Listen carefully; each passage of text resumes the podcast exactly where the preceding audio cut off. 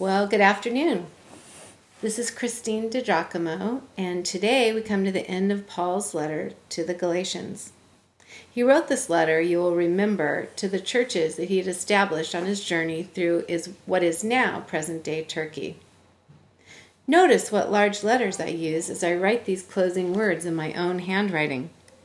Was it Paul's poor eyesight, or was he writing large for emphasis? That we do not know, but either way, it is attention getting. What was the Spirit of God leading him to write to close this important letter? Let's continue. Those who are trying to force you to be circumcised want to look good to others. They don't want to be persecuted for teaching that the cross of Christ alone can save. And even those who advocate circumcision don't keep the whole law themselves. They only want you to be circumcised so that they can boast about it and claim you as their disciples. As for me, may I never boast about anything except for the cross of our Lord Jesus Christ. Because of that cross, my interest in this world has been crucified, and the world's interest in me has also died. It doesn't matter whether we have been circumcised or not. What counts is whether we have been transformed into a new creation. May God's peace and mercy be upon all who live by this principle. They are the new people of God. From now on, don't let anyone trouble me with these things, for I bear on my body the scars that show I belong to Jesus. Dear brothers and sisters, may the grace of our Lord Jesus Christ be with your spirit. Amen. Galatians 6 11 through 18, and that was the New Living Translation. Pray with me, won't you? Dear Father, please let us take from Paul's words, words which were breathed into him by the Holy Spirit, what you would impress on our hearts. May your truths breathe life into us this day. Amen. From the outset of this important book, Paul's purpose has been clear keep the main thing the main thing. Do not let people touting religiosity compromise the pure relationship you have been offered in Jesus Christ. We read earlier, it is for freedom that Christ has set us free. Stand firm then, and do not let yourselves be burdened again by a yoke of slavery. Paul's words in Galatians 5, verse 1. In Paul's day, it was the Jewish, te- Jewish teachers trying to put the new believers back under the Mosaic law. 2,000 years later, in America and across the world, different things bind us and keep us from intimate relationship with the lover of our souls. What binds you? Is it the pain that was inflicted on you by someone of the cloth in your growing up years? Listen to me. That person is wounding you daily by keeping you from the love of Jesus Christ. Or are you bound by the delusion that all roads lead home?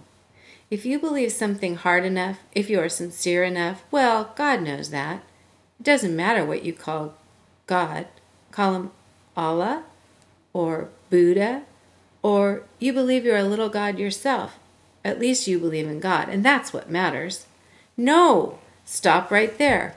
There is one God, one true and living God, and all other roads do not lead to Him. So, what has kept you from Him? That is the thing that has, has you enslaved, my friend. It is against that thing that keeps you from God Paul has been warning us.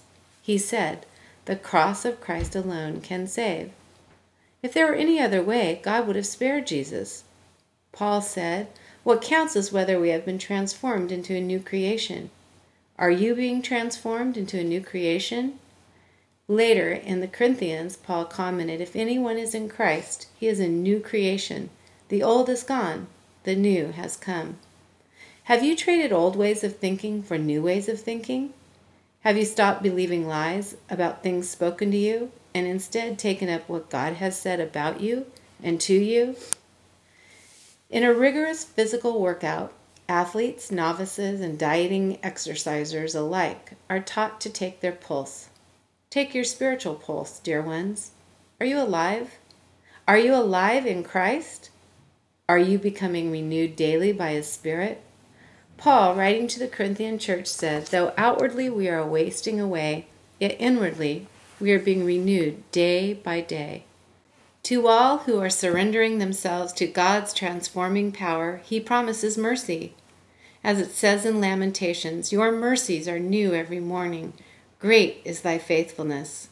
If you have a chance, go on YouTube or some iTunes and pull up New Every Morning, a song by Big Daddy Weave. Or go to pastorwoman.com and look up the same transcript and click on the site that's listed there. Then tap the arrow to listen. It's a great song, a lilting beat, and it really hammers home that God's mercies are indeed new every morning. Paul closes his remarks to the Galatians in much the same way he greeted them. May the grace of our Lord Jesus Christ be with your spirit. And in the end, it really is all about the grace, isn't it? What's so amazing about grace? Only everything. May you be aware of the great grace of God extended to you this day. Amen.